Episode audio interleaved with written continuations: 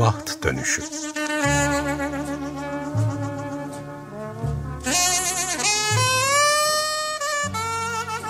Kısa öykü okumaları ve büyüme biçimleri Hazırlayan ve sunan Ayşe Görür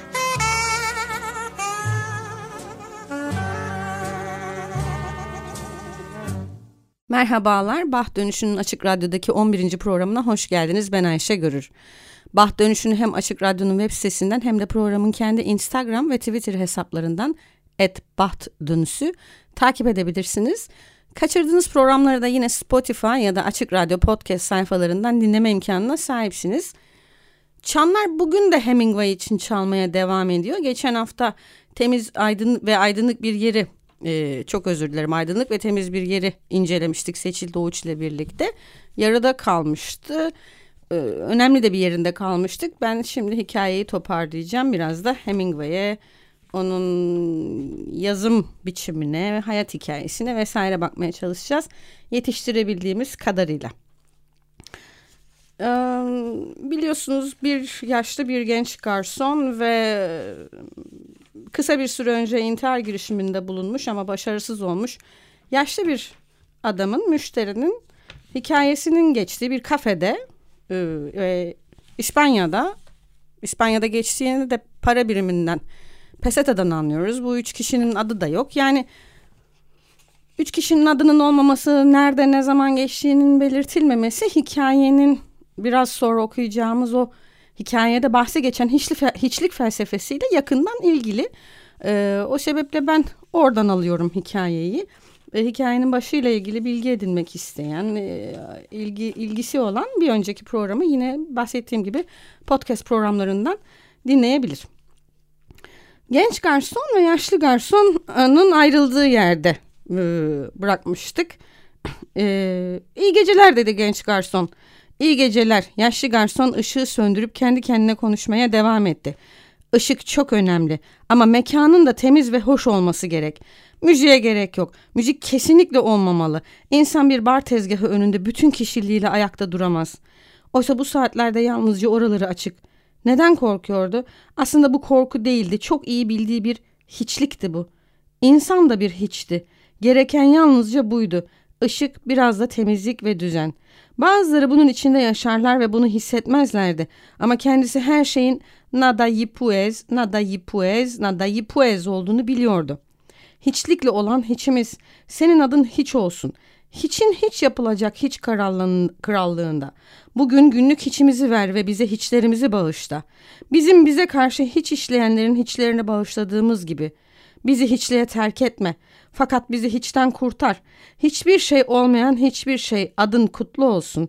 Yaşlı garson parıl parıl bir buharlı kahve makinesi gördüğü bir barın önünde gülümseyerek durdu. Şimdi bur burayı birazcık e, inceleyelim isterseniz. E, burada hiçlik paragrafı diye not almışım ben de.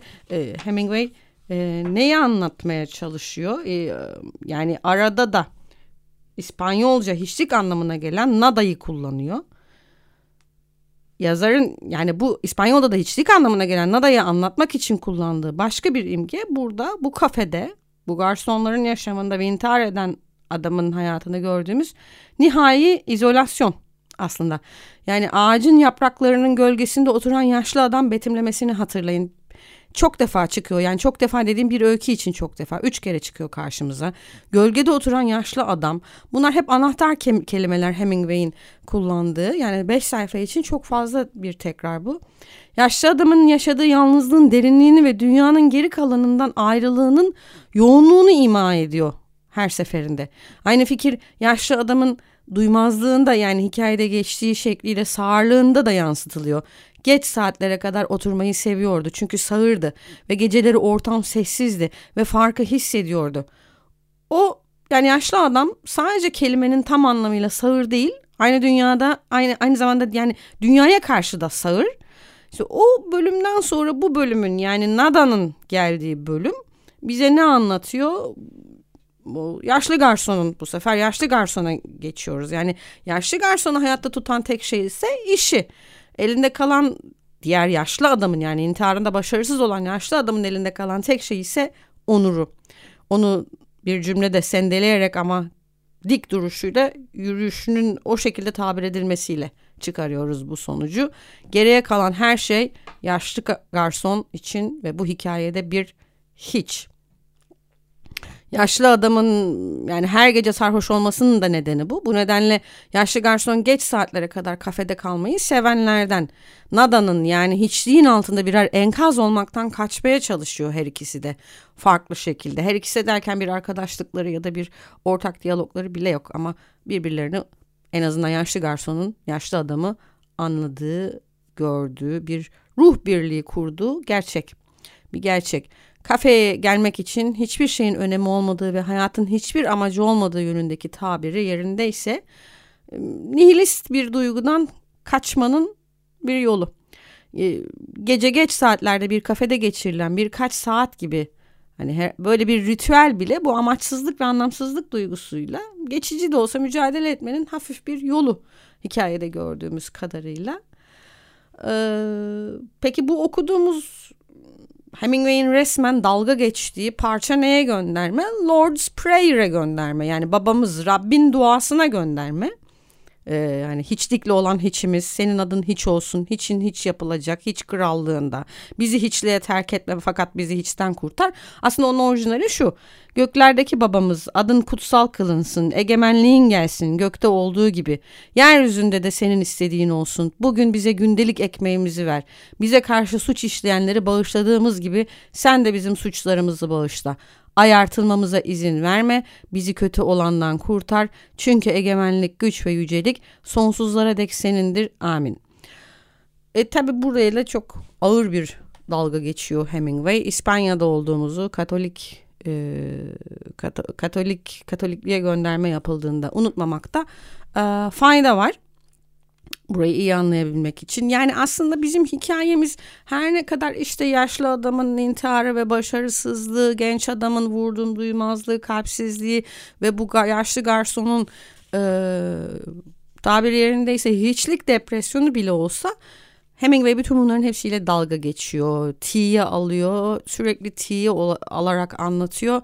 Ve devamında da bütün bu ağırlığın altında bizi yalnız bırakmıyor. Yani bizi bir karanlığın içinde bırakmıyor ve tatlı bir şekilde bitiriyor. Şöyle bitiriyor.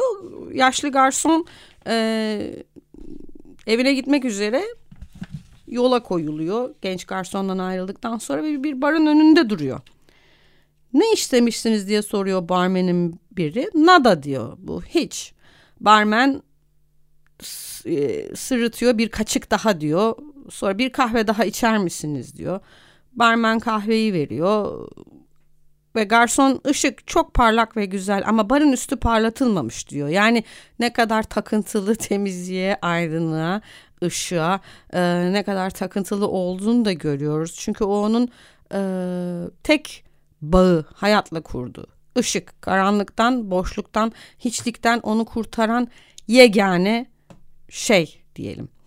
Barmen adamın yüzüne bakıyor ama yanıt vermiyor. Konuşmak için çok geç bir saat çünkü. Sadece bir fincan daha ister misiniz diye soruyor. Yaşlı bizim garson teşekkür ederim istemem diyerek dışarı çıkıyor. Barlardan nefret ederdi diyor Hemingway. Temiz ve hatırlarsanız biraz önce de müzik kesinlikle olmamalı diyordu. Bu ikisine bakacağız. Devam edelim. Temiz ve iyi aydınlatılmış bir kahve bambaşka bir şeydi. Artık daha fazla düşünmeden evine odasına gidecekti. Yatağına yatacak ve ancak gün ışırken dalabilecekti. E çünkü karanlığa dalmak istemiyor. Karanlık çok e, kopkoyu bir hiçlik. Onu uyumasına vesile olan bile ışık. Mesela yani hani çoğumuzda tersidir. Ben de tersi. Işıkta uyuyamayız değil mi? Ama yaşlı, bizim yaşlı garsonumuz uykuyu da ancak ışıkta becerebiliyor. Karanlık ve hiçlik o kadar derin içine çekiyor kendisini. Kendi kendine ama yine de dediğim gibi bütün bunlarla da dalga geçiyor. Altında ezilip kalmıyor. Kendi kendine belki de uykusuzluk hastalığıdır dedi. Herhalde bunu çeken çok insan vardır. Hemingway burada adeta hepimizde yani okuyucuyla da dalga geçiyor. Hepimiz uykusuzuz değil mi? Uyuyamıyoruz diye. Ee, ben böyle biraz esprili bir şekilde esprili bir anlam veriyorum son cümleye. Barlar ve müziğe gelelim. Yani barlar kesinlikle olmayacak, müzik kesinlikle olmayacak. Bu tabii hiç Hemingway değil farkındaysanız. Çünkü Ama bunu yaşlı garsonu böyle tasvir etmesinin sebebi belki de benim kendi kafamda ışık ve temizlik ve aydınlığa o kadar düşkün ki bizim yaşlı garsonumuz bu onun dünyasında bir denge, bir uyum sağlıyor. Barlar ve müzik ise dengeyi bozan, bizi temizlikten ve aydınlıktan uzaklaştıran, aksine bizi hiçliğe çeken ve ama aynı zamanda bunu bir yandan da unutturan değil mi mekanlar? Hem e, barların kendisi de öyle, müzik de öyle. Yani müzik özellikle ruhumuzu doldurup boşaltan olgularla dolu. Bu bizim yaşlı garsonumuza göre değil tabii pek. Yani evet şimdi o hiçlik felsefesini yansıtı paragrafın orijinalini de söyledik. Biraz buzdağı teorisinden bahsedelim. Yazdığından çok daha fazla şey söyleme ustası Hemingway'in şöyle güzel bir cümlesi var. Bir nesir yazarı ne hakkında yazdığını yeterince biliyorsa bildiğini atlasın. Yazar sadece yeterince samimi yazdığında okur atlanan kısmı yazar onu kağıda dökmüş gibi güçlüce hissedecektir. Bir buzdağının zarifçe hareket etmesinin yegane sebebi onu onun sadece sekizde birinin su üzerinde bulunmasındandır. Yani bu biraz bizim anlatma göstere benziyor hatırlarsanız. Ee, Çehov'da ve Capote'de incelediğimiz ama çok çok daha farklı. Yani yüzeyde gördüğümüz ince zarif bir tabakanın altında ne kadar yoğun bir kitle olduğunu e, görüyoruz. Bu hikayede olduğu gibi yani baktığınızda aslında çok basit bir hikaye aydınlık ve temiz bir yer.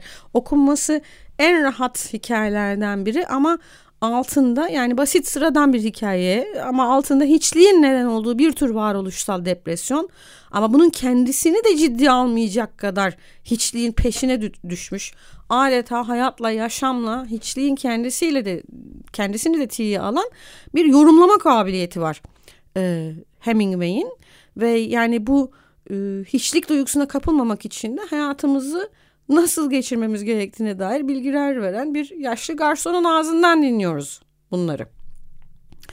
Kurguya baktığımız zaman yani Hemingway e, programımızın Baht Dönüşü'nün ilk günlerinde Poe'dan çok bahsetmiştik. Onun tam karşısında duran bir yazar. Yani ona karşı durmak için değil ama imgelemelerden, imgelerden, mecazlı anlatımlardan oldukça e, uzak duran, sadelikten ve doğrudan anlatımı tercih eden e, bir yazar. Hatta şöyle çok ilginç bir cümlesi var. Kurgulamak diyor. En güçlü anımızda kurgulamalıyız. Yani o kadar gerçek bir şekilde yapmalıyız ki bunu sonradan her şey o şekilde gelişsin. Yani kurgunun kendisini gerçek hayatın akışıyla bir tutuyor. Öyle bir kurgulamalısınız ki her şey gerçekte sanki gerçekte varmış gibi o şekilde gelişsin. O kadar sahici yazmaktan yana.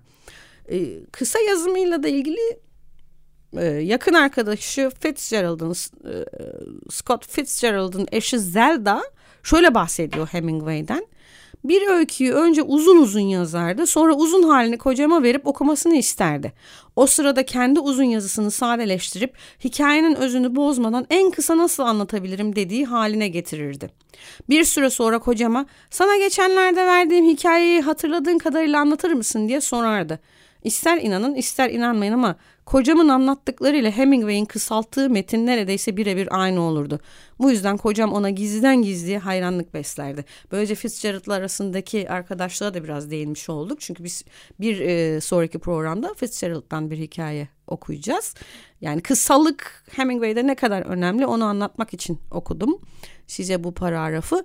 Bir de yine Hemingway'in edebiyat dünyasına e, ve kısa öyküye kat, en büyük katkılarından biri e, bu kısa anlatımda başarılı olmasının sebeplerinden de biri objective correlative tekniğini çok iyi uygulaması. Yani bunu Türkçe'ye nesnel bağıntı diye çevirmişler. E, ben de daha iyi bir şey düşünemedim açıkçası. E, bu T.S. Eliot'ın edebi eleştiriye diyelim sunduğu bir kavram e, çok derinlemesine analiz etmeyeceğim ama size faydası olacağı kadarıyla bizim öykümüz açısından bakmamız gerekirse edebiyatta yazarın ya da şairin anlatmak istediği şeye karşılık gelecek şekilde anlatmak yani e, metafor değil onunla karıştırmayalım ama okuyucuya belli bir duyguyu vermek için soyut kavramlarla direkt söylemek yerine bir takım nesneleri, bir takım durumları, olaylar zincirlerini, olaylar zincirini kombine, kombine ederek e, duyguyu nesnelleştirerek anlatmak. Yani karakteri canlı ve şu anda tutmanızı sağlıyor. Dolayısıyla okuyucu da aynı duygulara sahip. Yani duygular derken yani canlı bir şekilde e, takip edebiliyor metni. E, ne demek istiyoruz? Yani diyelim ki Hemingway açısından bakarsak çok basit örnek vermek gerekirse Hemingway hiçbir zaman adam mutsuzdu diye bir cümle kullanmıyor. Adam başını ellerinin arasına aldı ve düşündü. Çok çok basit bilerek öyle bir örnek verdim ama işte bu anlamda Hemingway e, bir cümleyle bazen bir romanın anlatamayacağı kadar çok şey anlatabilme e, becerisine sahip bir yazar. Bunda atmosfer hikayeciliği alanında e, yani atmosfer hikayeciliği derken yine bizim hikayemize dönersek kafenin tasviri ondan sonra e, oradaki o mekanın özellikleri yansıyan ışık yapraklar e, garsonların tasviri o bizi içine çeken hava yani bu atmosferin yaratılması konusunda Hemingway çok başarılı. Bu da tabii ki onun e, çok kısa ve öz yazmasında e, başarılı olmasını e, sağlıyor. E, Hemingway'in hayat hikayesi o kadar uzun ki bir sonraki programa bırakmakta fayda görüyorum ben. E, bir sonraki programda biliyorum Fitzgerald'dan bahsedeceğiz dedim ama Fitzgerald'ı da yitik kuşağa bağlı olarak inceleyeceğiz. E, Hemingway'in hayatını yitik kuşağı ve Fitzgerald'ı birlikte yapmayı düşünüyorum. Tabii yani hep böyle diyorum sonra yetiştiremiyorum ama evet Hemingway'in hayatını bir sonraki programa bırakalım. Sadece e, şuradan bahsedelim. Yitik kuşağa bir giriş yapmış olalım. Haftaya da Fitzgerald yapacağımız için. E, yitik kuşak yani şöyle Hemingway ile bağlarsak Hemingway 1926'da The Sun Also Rises çok da güzel bir kitap adı bence. Güneş de doğar e, ile büyük bir başarı kazanıyor ve artık tanınmaya başlıyor. O Hemingway'in meşhur ederken küçümsediği bir deyim. Yani işte Lost Generation, kayıp kuşak, yitik kuşak, kayıp nesil e, bu dönemin üyelerini ele alan bir roman. E, dediğim gibi Hemingway önce küçümsüyor ama meşhur da ediyor bu kavramı. Ne demek kayıp nesil ya da kayıp kuşak ya da yitik kuşak? Birinci Dünya Savaşı sırasında erken yetişkinlik yaşlarında olan neslin adı. Bu bağlamda kayıp, savaş sonrası erken dönemde savaştan sağ kurtulanların çoğunun kafası karışmış, başıboş dolaşan amaçsız ruhuna atıfta bulunur e, bulunuyor. Terim ayrıca özellikle 1920'lerde Paris'te yaşamayı tercih eden çünkü e, savaş da e, ülkelerini terk ettik terk edip döndükten sonra e, eski yaşadıkları yeri arkadaşlarını dostlarını aileleri o, ne olduğu gibi bulamayan Amerikalı yazarların e, dediğim gibi e, Paris'te yaşamayı tercih ediyorlar 20'lerde. O, o yazarlara atıfta bulunmak için kullanılan da bir kavram. Yani edebiyat tarihinde bir dönemin de adı. Terimi ortaya çıkaran kişi Gertrude Stein. E, o da e, hepiniz kayıp bir nesilsiniz demiş. Özellikle Hemingway ve Fitzgerald için.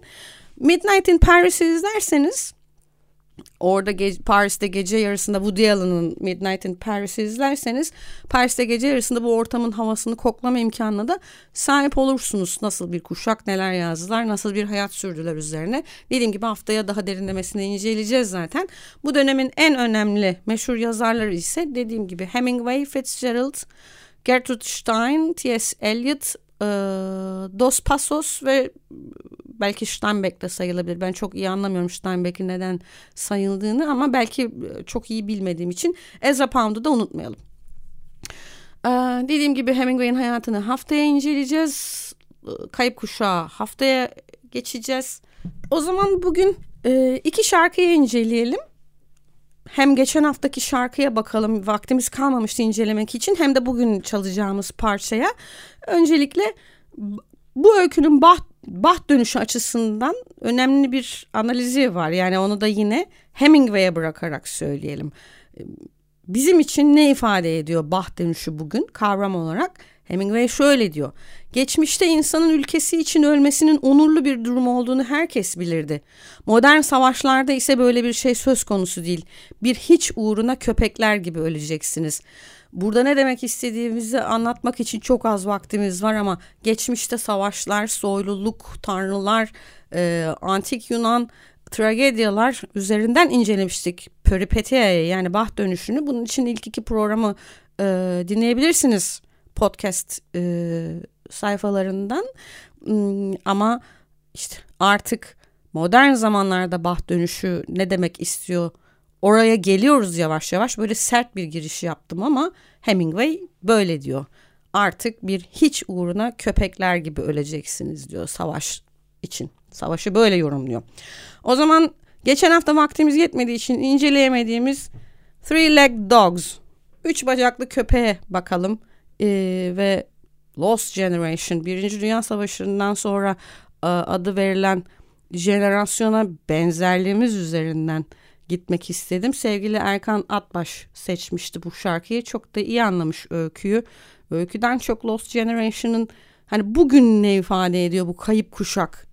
Bugün bugün de e, pek çok hasar aldığını düşünürsek yetişkin neslin çok önemli çok tatlı da bir şarkı yine enteresan bir şekilde yoğun bir depresyonu anlatmakla birlikte dalga geçerek Hemingway gibi e, bir üç bacaklı bir köpeği anlatıyor. Diyor ki köpek çok hızlı bir çeviri yaptım. Yanlış yaparsam kusura bakmayın. Bu arada şarkı Three Legged e, Dogs Firewater'ın dinlemek isterseniz. E, bazı insanlar hasarlı olduğumu düşünüyor çünkü her zaman tek başınayım. Ama ışıkların kapalı olması evde olmadığım anlamına gelmez. Ve psikotik olduğunda asla yalnız yürümeyeceğini söylüyorlar. Ben sadece dolaşan üç bacaklı bir köpeğim. Ve herkes sırf isimlerini hatırlayamadığım için düşmanca buluyor beni. Ama tüm yüzler ve yerler aynı görünmeye başlıyor bir süre sonra. Bu tür oyunları oynayacak kadar zamanımız yok. Çünkü ben üç bacaklı bir köpeğim eninde sonunda gibi devam ediyor. Hepsini okuyamayacağım çünkü bu şarkı bana Tom Waits'in Rain Dogs'unu hatırlatıyor. 80'lerin en iyi 100 albümünden biri sayılan Rain Dogs'dan yine aynı adlı parçayı dinleyeceğiz birazdan. Burada New York şehrinin kentsel mülksüzleştirmeleri hakkında bir albüm diyor Wikipedia. Ben Dispossessed'i mülksüzler olarak çevrilmeli belki ama tıpkı Ursula Le Guin'in romanında olduğu gibi o da mülksüzler diye çevriliyor biliyorsunuz dispossessed. Ama ben Tom Waits'in sadece mülksüzlükten bahsettiğini düşünmüyorum. Onu da kapsayan hiçbir şey sizlere anlattığından neredeyse eminim. O zaman bugün hikayemizde bahsi geçen sendeleyerek ama dimdik yürüyen yaşlı adama henüz mevsimi gelmese de bir brendi daha ısmarlayalım. Genç garsonun e, ısmarlamadığı o brandiyi verelim bu cuma akşamında ve yolunu kaybetmişler ama aynı zamanda yoldan gönüllü çıkanlar, mülksüzler, mülksüzleştirilenler hani bize teselli olsun diye üzülme bir gün eve döneceksin diyen yalancı rüyakar dostlarınızdansa şarkıda olduğu gibi You will never go back home asla eve geri dönmeyeceksin diye kulağınıza fısıldayarak sizinle dans eden bütün yağmur köpekleri için özel, özetle hiçbir şey sizler için Tom Waits'ten Rain Dogs'u dinleyelim. Bahtınız ve radyonuz açık olsun.